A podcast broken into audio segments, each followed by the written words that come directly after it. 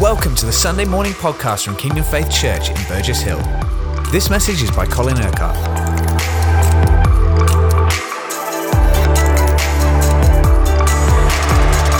Well, this is the third week running when uh, I've had the privilege of speaking to you.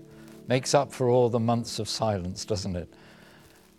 This is the third part of this revelation that God has been giving us of all the wonderful blessings that He poured into our lives the first minute that we were saved, the first minute that we became His children and belonged to Him now and for all eternity.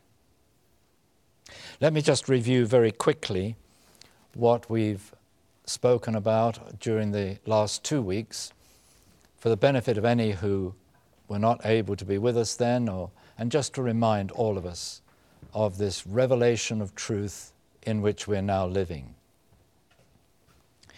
We've seen that God did an amazing thing for us the moment we were saved. The moment that we asked Him to forgive our sins and yielded our lives to Him. He forgave us so completely that He made us blameless, innocent in His sight. It's as if we had never sinned, we had never grieved him. So complete is his forgiveness. Yes, he forgives and forgets. He doesn't hold on to anything that he has forgiven us for. There won't be any mention of those things on the day of judgment because they've passed away forever. And then uh, we saw that he has made us righteous, totally acceptable in God's sight. That He has actually sanctified us, He's made us holy even as He is holy. We saw that according to God's Word, He even made us perfect forever. And we saw that because we agreed that there could be nothing imperfect about Jesus nothing imperfect about heaven or the kingdom of God. And we looked at this scripture from Ephesians chapter 1. And you also were included in Christ when you heard the message of truth, the word of truth, the gospel of our salvation. Having believed, when you believed, you were marked in him with a seal the promised Holy Spirit, who is a deposit guaranteeing our inheritance who is to come, until the redemption of those who are God's possession to the praise of His glory. What an amazing, amazing truth that God put us into Christ, in whom there is only perfection. And because we're in Christ, He put Christ into us. But we saw also that although this is the truth about us in the Spirit, in our natural soul life, we do not yet reflect that perfection, sadly. But that's true of all of us, that if we claim to be without sin, we deceive ourselves and the truth is not in us. But if we confess our sins, He is faithful and just to forgive us our sins, to cleanse us from all unrighteousness, and restore us to that place of being blameless, righteous, holy, made perfect in His sight. But what God wants is for our natural soul life to be submitted to the Spirit so that we are being transformed into His likeness. And so we saw in this scripture in 1 Thessalonians 5, verse 23 May God Himself, the God of peace, sanctify you, make you holy through and through. May your whole spirit, soul, and body be kept blameless at the coming of our Lord Jesus Christ. The Lord who calls you is faithful, and he will do it. This is what God is wanting to work out in the life of every one of us as believers. Every single one of us. He is wanting to transform us into the likeness of Jesus. He wants to see this process taking place increasingly. And we began to saw, see last week something of what that meant. That actually, when we give our lives to Jesus, He clothes us with Himself. He, we're clothed with Christ. And Paul talks about clothing yourself. Just look at this scripture from Romans uh, 13. Clothe yourself with the Lord Jesus Christ, and do not think about how to gratify the desires of the flesh. Clothe yourself. And I talked last week about just as we get dressed naturally before we go out for the day, so we need to get dressed spiritually to put on Christ, to put on all that He is, to put on His nature. Everything about Him, God has actually communicated to us by His Spirit. So now we're going to talk this week about how all this is to be worked out in our lives in a very practical way. Now, one of the things that we've mentioned during the course of these last two weeks is that God has given us his kingdom. Now, he says in, Roman, in Luke chapter 12, Do not be afraid, little flock, for your Father has been pleased to give you the kingdom. The kingdom of God or the kingdom of heaven is a gift, a gift that God gives to us.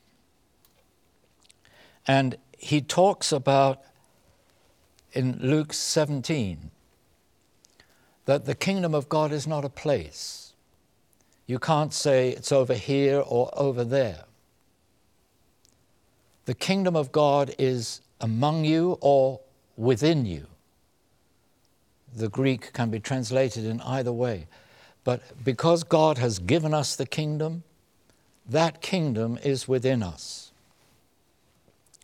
So, what God desires is for us to live the life of the kingdom of God or to live the life of the kingdom of heaven here on earth. And I mentioned just last time that so many Christians think of living their earthly life and then going to heaven. Whereas you remember, Jesus taught us to pray, May your kingdom come, may your will be done on earth as it is in heaven. So God's purpose is for us to live the heavenly life here on earth.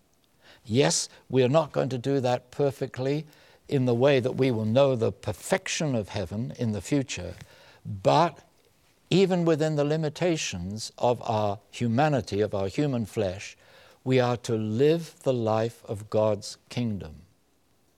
Now, what we see in the ministry of Jesus when he was here on earth is that he actually lived the heavenly life on earth.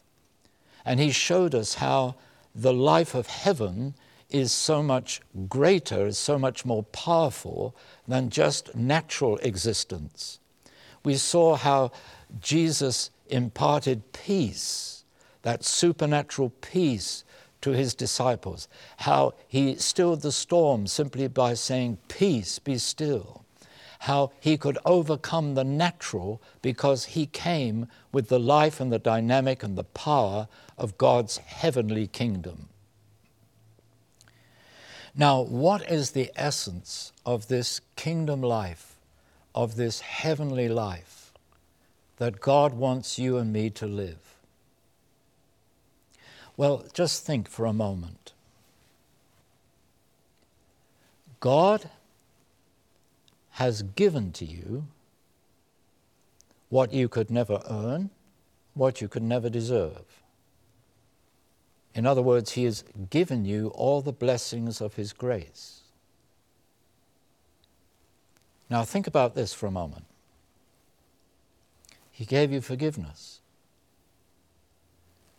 That's an act of His mercy, and His mercy is one aspect of His love.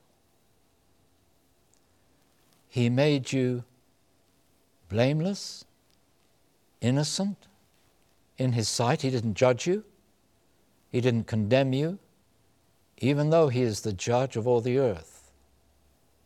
No, He forgave you, He accepted you, He actually gave you the gift of righteousness. You didn't have to earn righteousness. You didn't have to live in such a way that you could be made righteous by your own efforts. God gave you the gift of righteousness. What love He must have for you to make you totally acceptable in your sight because He'd washed away everything that was unacceptable. He gave you the gift of His holiness. He put His Holy Spirit. The Holy Spirit is God Himself. God Himself came to live in you. What love He must have for you. We read in the scripture that in Ephesians 1, verse 3, that God has blessed you in Christ with every spiritual blessing in heavenly places. In heavenly places. All the blessings of that heavenly life He has already imparted, He has already given to you. What love He must have for you. How could the perfect one make you perfect forever in his sight unless he loved you? How could God give you the gift of his kingdom, of heaven itself, unless he loved you with a divine love? with eternal love. Love that is greater than any human love could ever be. And when He gave you the Holy Spirit, He put that love into your heart. What love God must have for you.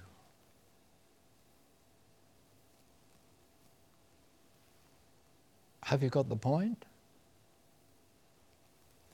That there is not a person on the whole of this earth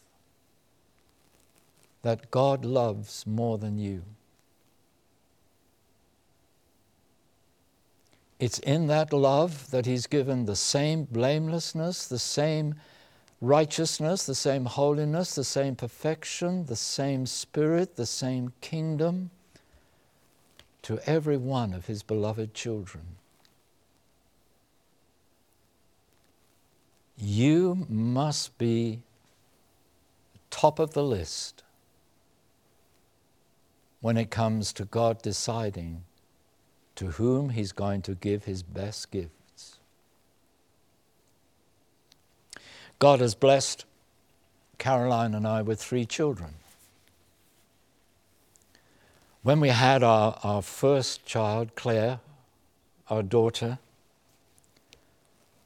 we felt such love for her, as I'm sure many of you have when you have had your children. We loved that little girl with all our hearts. And of course, when we wrote Christmas cards, birthday cards, and so on, we would say that we love her with all our hearts. Then we had a second child, Clive. And we loved him with all our hearts. We didn't divide our love into two and say, well, we love Claire with half and Clive with half. No, we love Claire with all our hearts and Clive with all our hearts. Then we had another daughter, Andrea, and we loved her with all our hearts. All my love we would put in our cards. All my love, mum and dad. You see, we loved all three of our children with all our love. God, who is infinitely greater than any of us, loves all his children, even though there are so many of them. But he loves all of them with all his love. He doesn't love you with just a little portion of His love. He showed how much He loves you with all His love by sending His Son to die for you, to make it possible for you to become His child, to make it possible for you to belong his, to His kingdom, to make it possible for you to be blameless and righteous and holy and perfect in His sight, to give you the gift of the Holy Spirit, to give you the gift of His kingdom. All that demonstrates that He loves you with all his love, with all his heart. And when he gave his people his command, you are to love the Lord your God with all your heart, with all your soul, with all your mind, with all your strength. He was simply asking them to reflect the love that he has for them. That if we can speak of God in this way, he loves each one of us with all his heart. And that love, as we've already seen in these last couple of weeks, that love is expressed in giving. It's expressed in the way He gives mercy in forgiving us, accepting us. That love is expressed in His grace, in the fact that He gives us every spiritual blessing in heavenly places, that He keeps pouring out His love for us. That was a lovely testimony we heard earlier this morning from Holly. How God, you see, in His love, gave her a desire of her heart for which she prayed and believed. The faith is important, isn't it? Because that's believing Him, trusting Him to give because of His love. We don't have to try to persuade God to love us. We don't have to try to persuade Him to give to us. Prayer is not trying to get God to do something He doesn't want to do. No, prayer is, is believing that God's love is such. He desires to give, He desires to answer us, He desires to do for us what we can never do for ourselves, and to do in us what would further the work of His kingdom within us. Now, you see, as Jesus said, the kingdom of God or the kingdom of heaven is not a place. The rule and the reign of God is a good description of the kingdom. So, because God has put his kingdom within you, he's put his rule and his reign within you. He wants to rule and reign in your life. If you're going to live the heavenly life, that's going to be a life of love. Love for God, love for others. Now, that's not fresh knowledge for the vast majority of you. You, you know and you understand that. But you see, we can have one of two attitudes. We can think, well, I know I ought to love. I ought to love God with all my heart because He loves me with all His heart. Uh, we could say, well, I know I ought to love others as He has loved me because that's what the Word of God says. I ought to love my neighbor as I love myself because that's also the command of God. You see, we can look at love in that way and know we ought to love. But the things we ought to do, that's law, not love. So we can know what we ought to do, but just knowing what we ought to do is to live by law. And what Jesus was teaching the disciples was how to live by love. So when you love, you want to do something. Not you ought to do it, you want to do it. It's that love that motivates you. It's that love that causes you to do what actually you ought to do. You do it because you want to do it.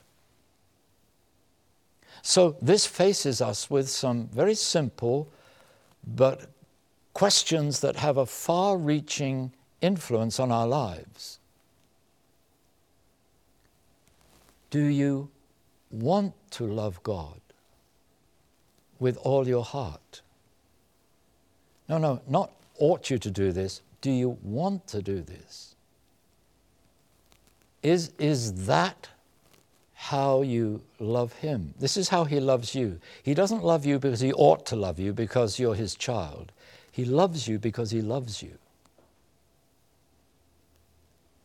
Now, can you say that you love God because you love Him?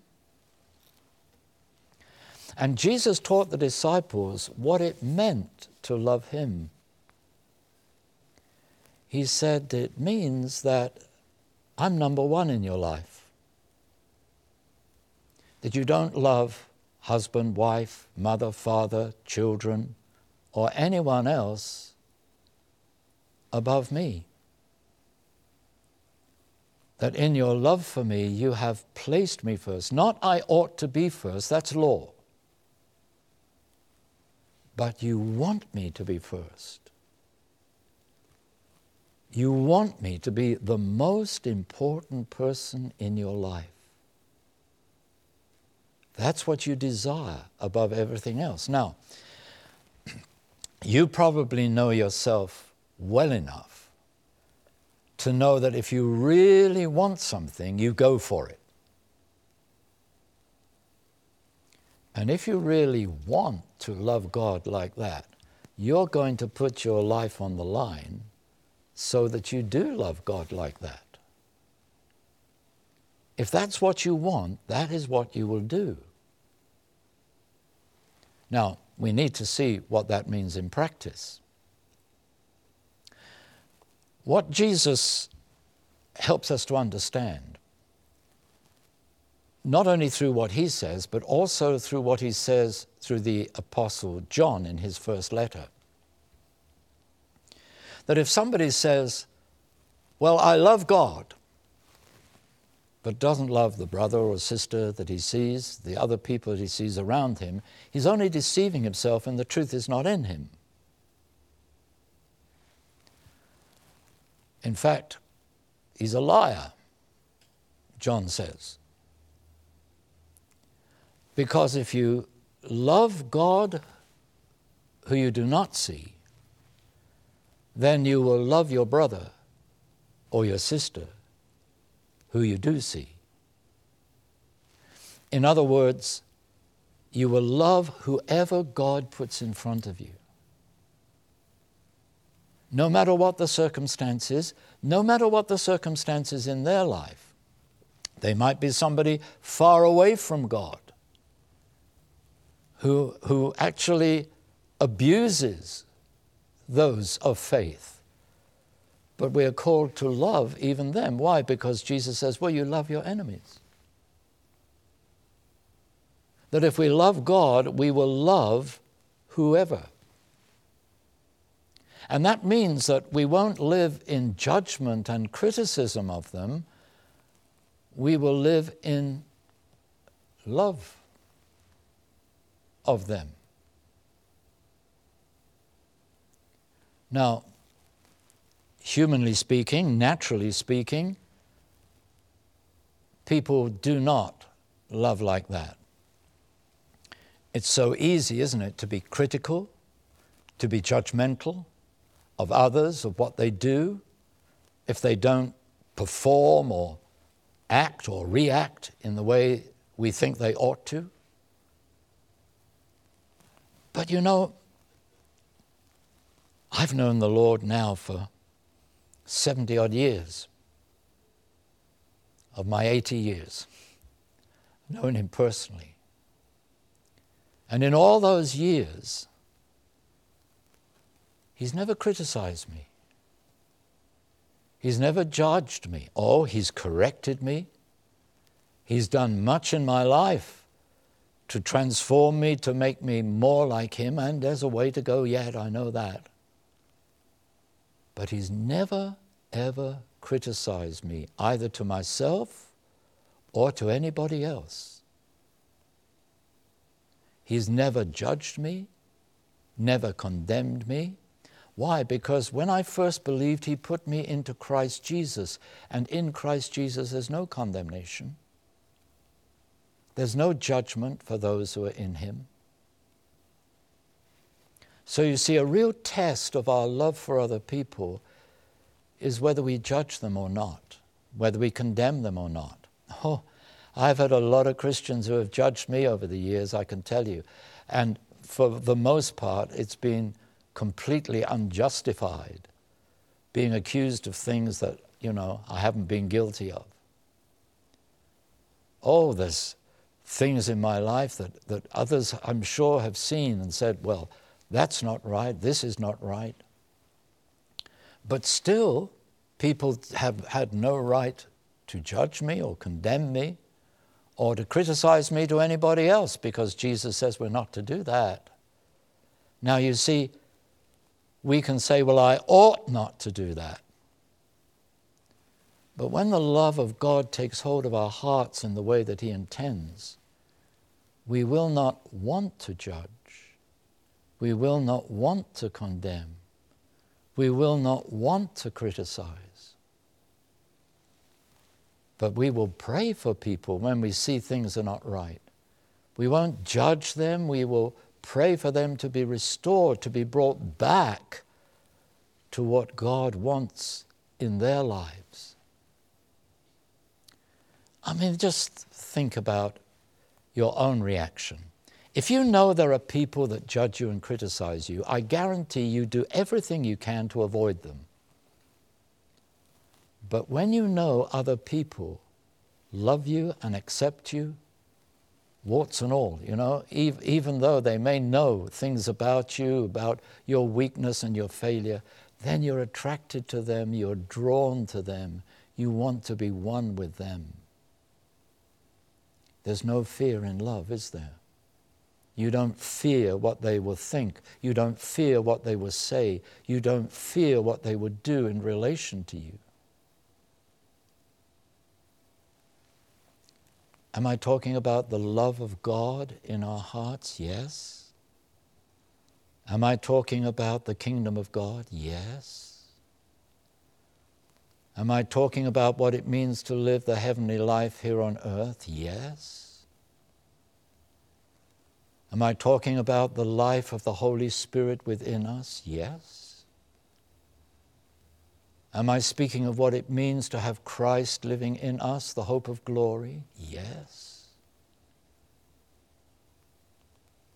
You see, all those things, all those wonderful truths are expressed in our lives in love. You know, Jesus came as the Holy Son of God. He came, the scripture says, to create a holy people, a holy nation. And the amazing thing is that although he lived in perfect holiness, even sinners were drawn and attracted to him and were there in his audience when he preached. The prostitutes were there, the tax gatherers, the swindlers, the outcasts, or the riffraff as the Pharisees thought of them. But they were attracted and drawn to Jesus, the Holy One. Why? Because of his love. You see, if you criticize or judge someone, even for not being a believer, you will never be effective in witnessing to them. You can only witness to those that you love, not judge. And those two things are contradictory. You either love them or you judge them. But people were attracted to Jesus because of his love. He came to create a holy people, and that's effectively what he did through his preaching and teaching. And then, after he'd returned to heaven, the Spirit of holiness came upon them. And so there began the history of what was to be the holy body of Christ here on earth, the church. And yet, in all his teaching, as far as we know, he never spoke of holiness as a subject. He never said, Now, today I'm going to talk to you about holiness. But what he did all the time was to talk about love.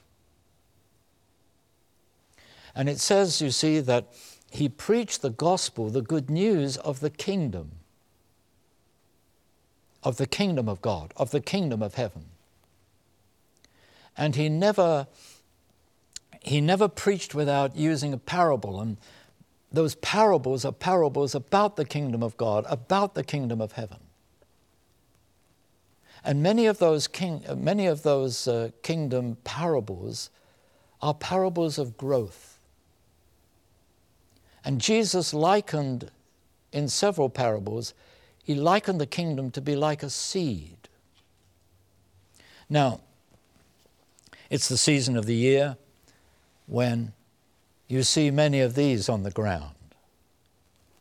This is an acorn. That's quite a big seed, isn't it? Or contained within the outer shell is the seed. And uh, I go for a walk every day and, and I pass oak trees as I, as I do so, and there are hundreds, if not thousands, of these on the ground from a single tree.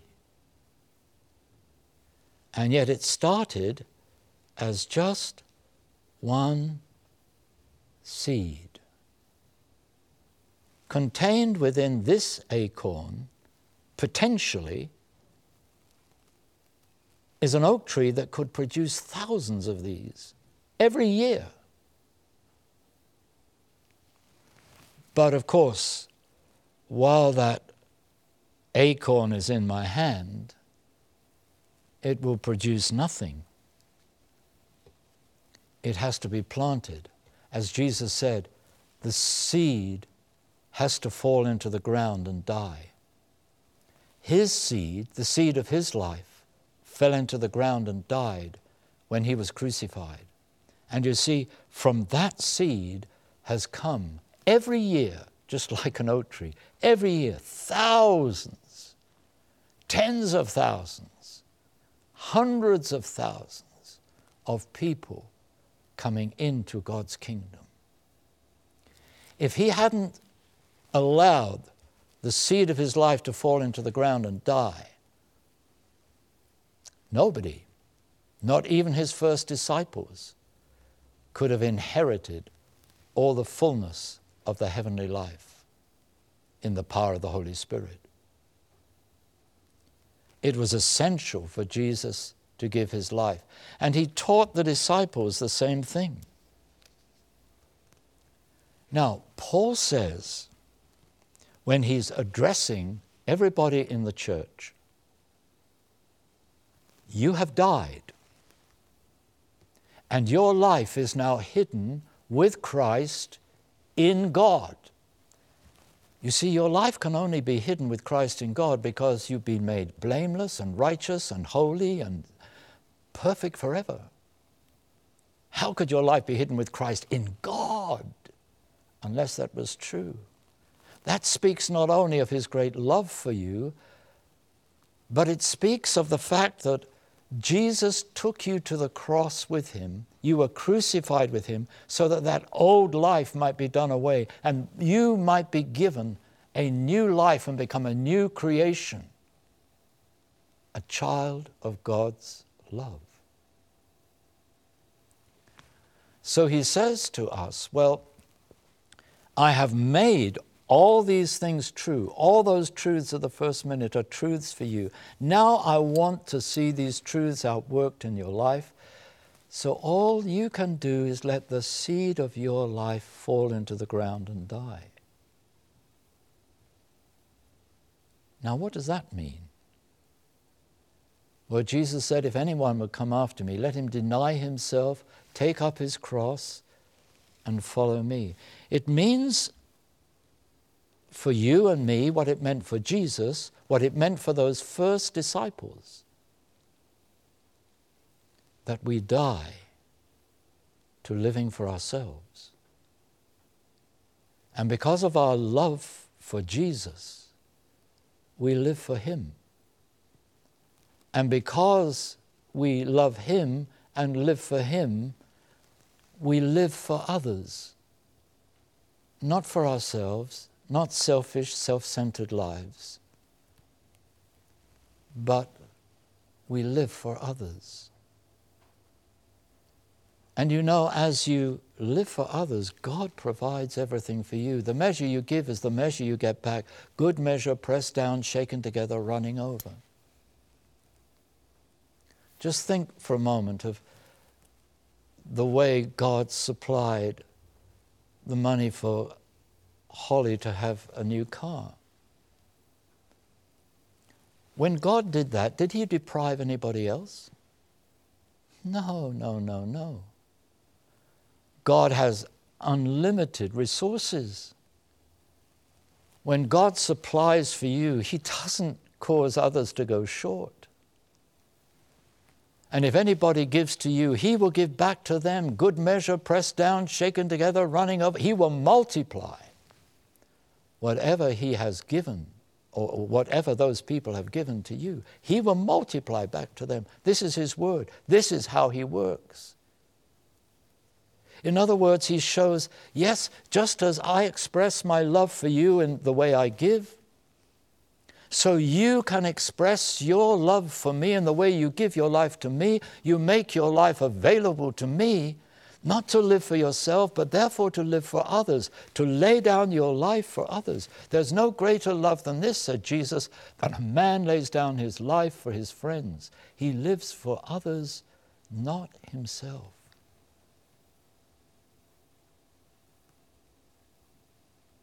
This is what you learn, those of you who are parents, when you first had a child. That first baby ended a whole lot of selfishness in your life where you could just conduct your life and make your plans according to what you wanted to do or you or your husband and wife together wanted to do. Now, suddenly, here is this little child, and that child has to come first.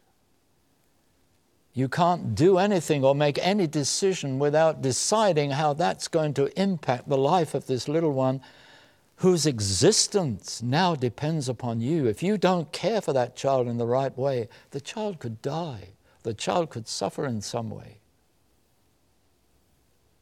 So you know your responsibility, but you don't love that child because you ought to love the child.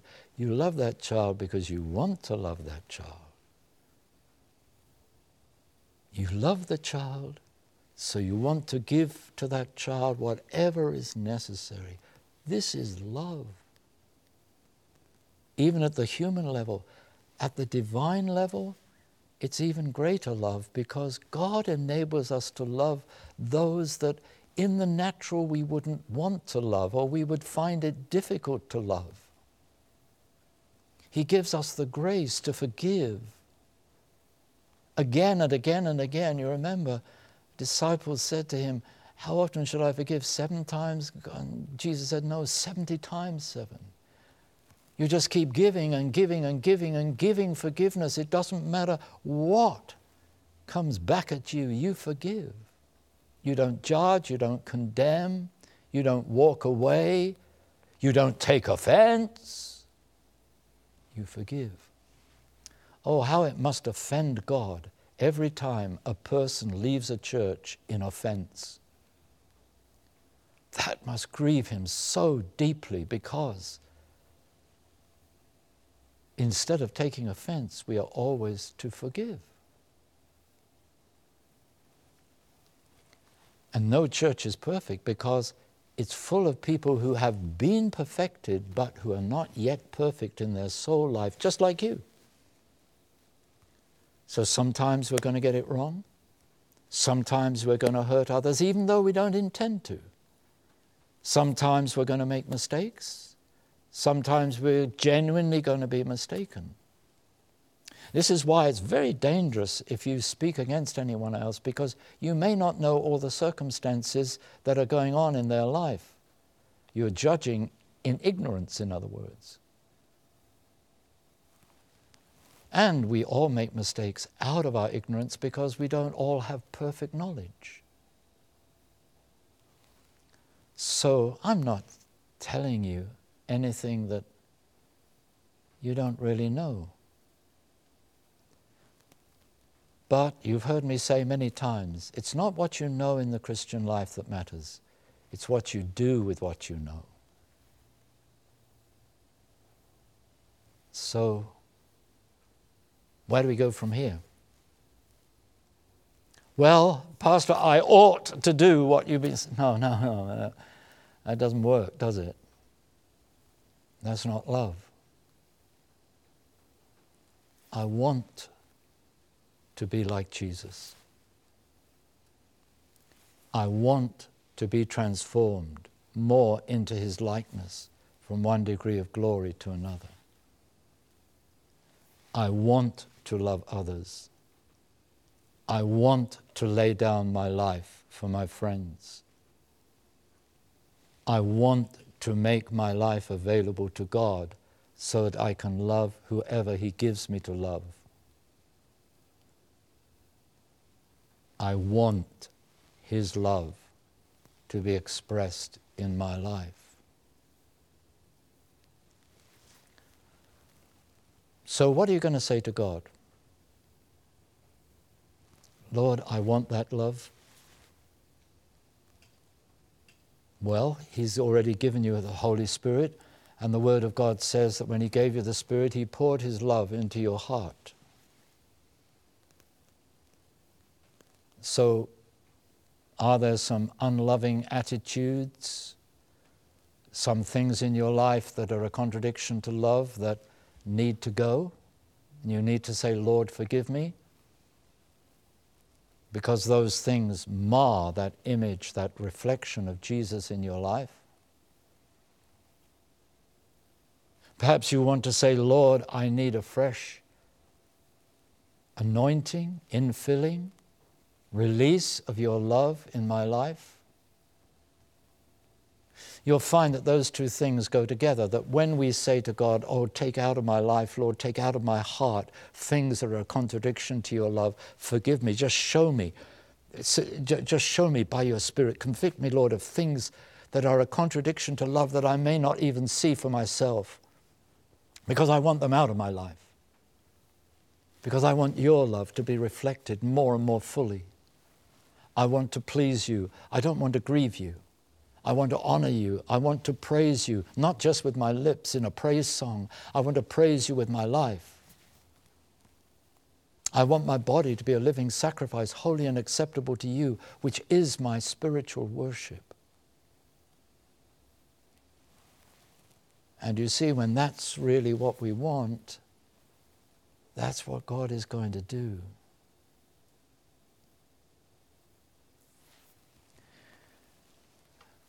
Beloved,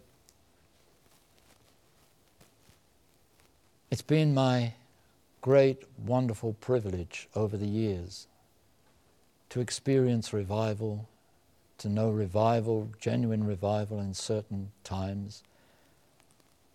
From when I was an Anglican vicar in Luton in the 1970s and subsequently Kingdom Faith, we've had seasons of revival in past years. But the essence of revival is love. That what happens in a time of revival is God's people love God.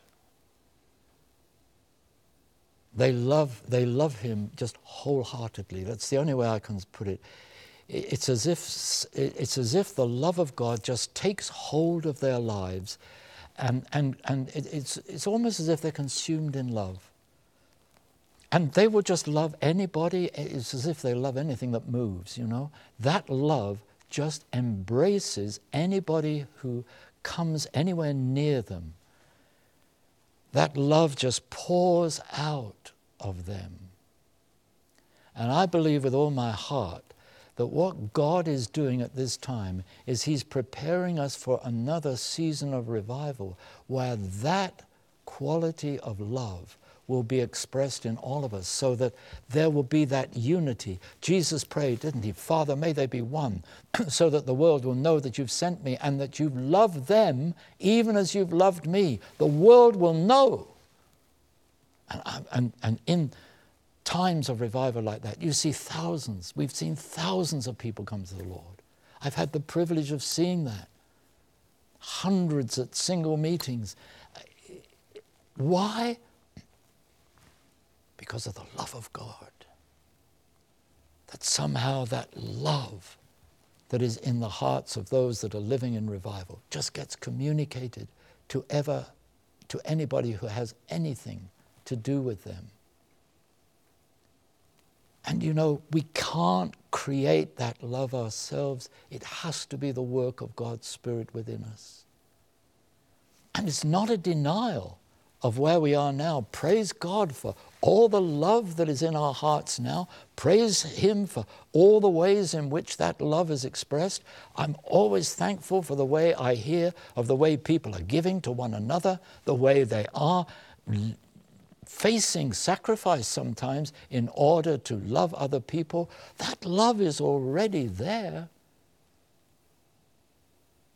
But I believe that what God is saying is He desires that love to increase, for, for that love to be seen more and more fully in every one of us, and I include myself very much in that. I know God has done a lot in my life in these last months of, of lockdown, whereby that love is being renewed and refreshed, revived, if you like, in my heart and life. And I'm deeply thankful for that. Oh, I see that there are still other ways that uh, that love needs to be expressed. And when I fail to do that, you know, it, ah, it hurts because I no longer want to do anything that offends the love of God. So, beloved, I'm not talking about what we ought to do, but what we want to do.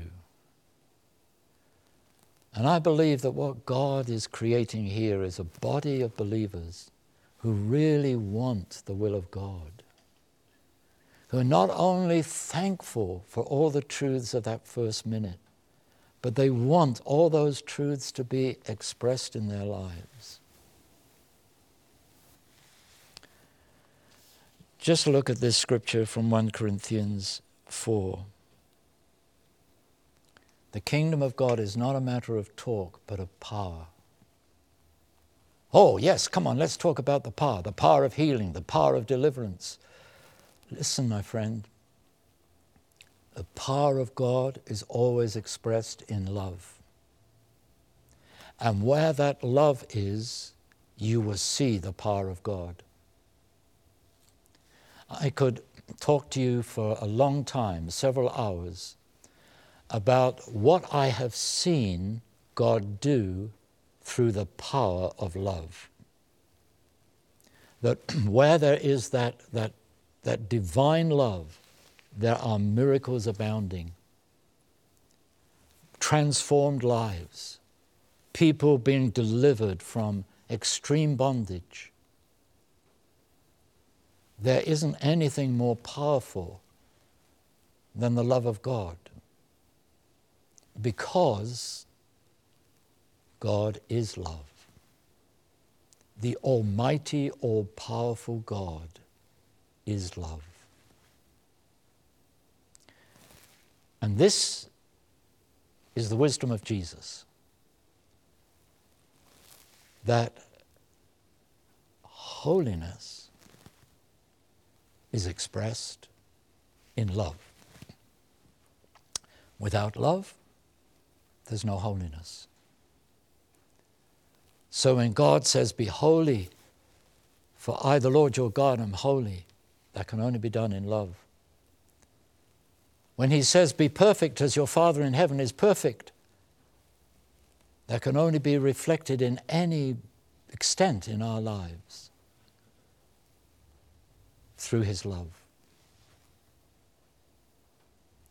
So, my dear friends, love for God love for others is the key to everything. Now, I'm willing to lay down my life, to die to self in order to love. I trust you are also. And I believe that what God wants to do even now is to give a fresh outpouring of His love into our hearts.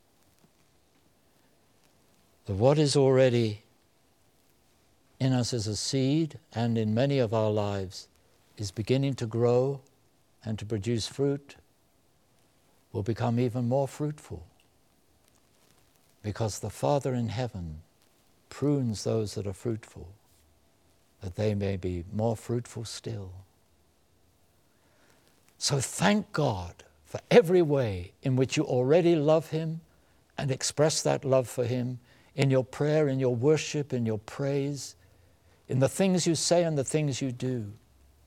Thank God for every way in which, by His mercy and grace, you are able to extend His love to others and show His love for others. Be thankful that that is already the working of God's Spirit within you. But I invite you to join with me in saying, But Lord, I want a greater love for you, and I don't want anything in my life that grieves and offends your love.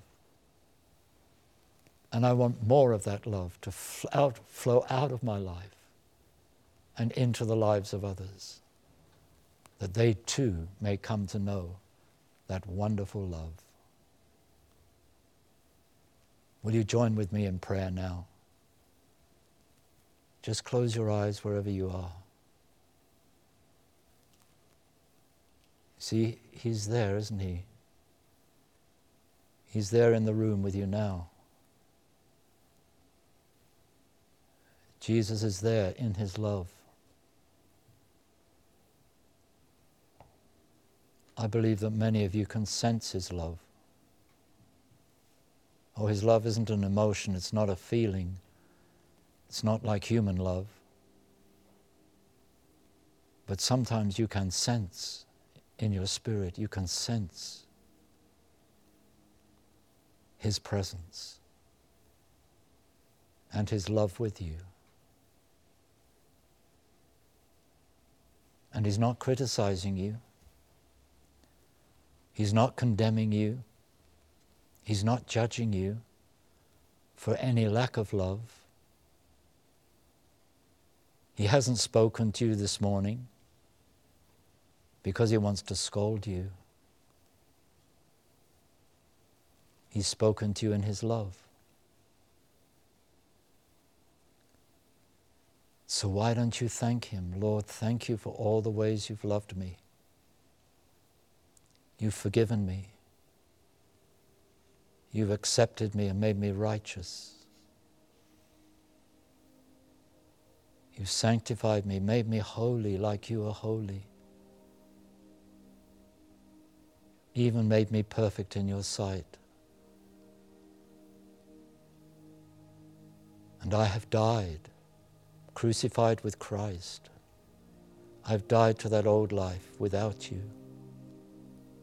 And I thank you that my life is now hidden with Christ in God.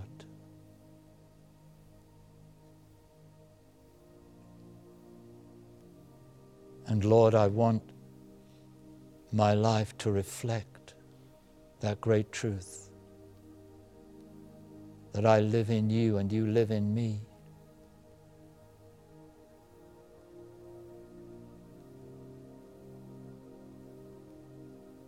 Forgive me, Lord, for any failure to love you. Forgive me when I just sink to a level of doing what I ought to do. and have a legalistic attitude towards you instead of one of love, of really wanting to pray and wanting to praise you and wanting to worship you and wanting to live for your glory, wanting to love others in the way that you've loved me, wanting to lay down my life for others. Thank you. You don't judge, condemn me, criticize me. But thank you, Lord, that you forgive me.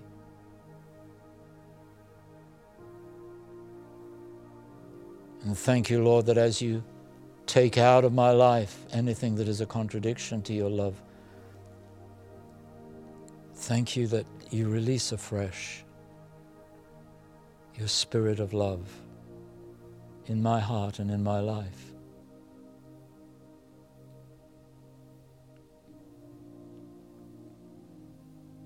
Lord, I want to love not with my weak human love, I want to love you with the divine love, the holy love, the eternal love that you've placed into my heart by the Holy Spirit.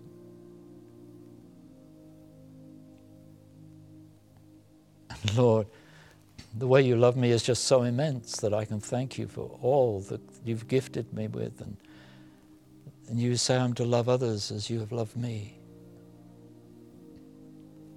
I can only do that through your Holy Spirit. So, Holy Spirit, be released afresh. Let your love be ref- released afresh in my life this morning. That the love of Jesus in me may flow through me and touch the lives of others with that love, and so with your power the power to transform, the power to change things. That even when I pray for them, it won't be a duty to pray for who I ought to pray, but an act of love, praying for those that I want to pray for because I love them with the love that you have put into my heart.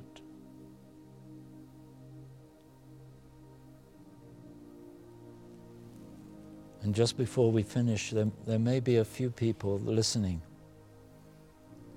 who've never known that divine love of Jesus.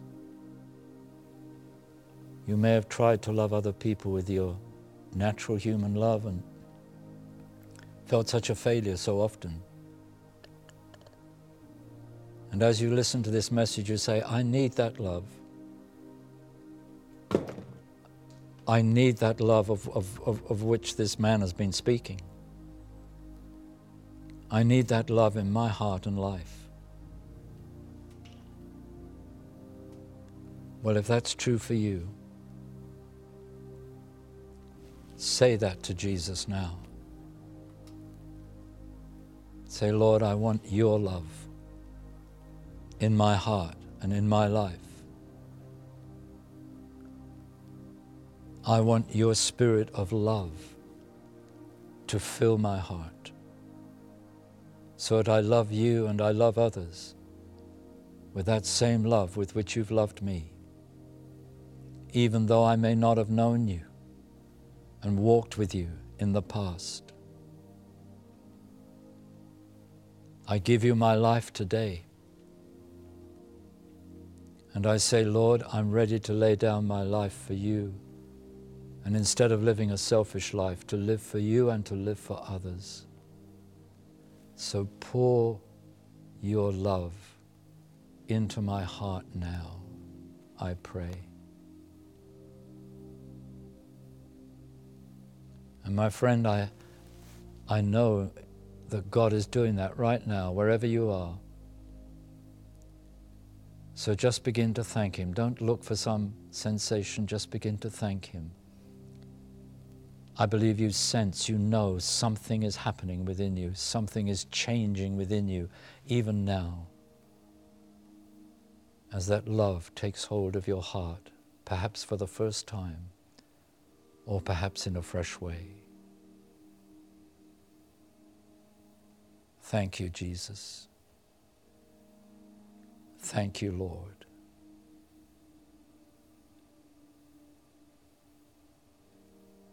And I bless you, Lord,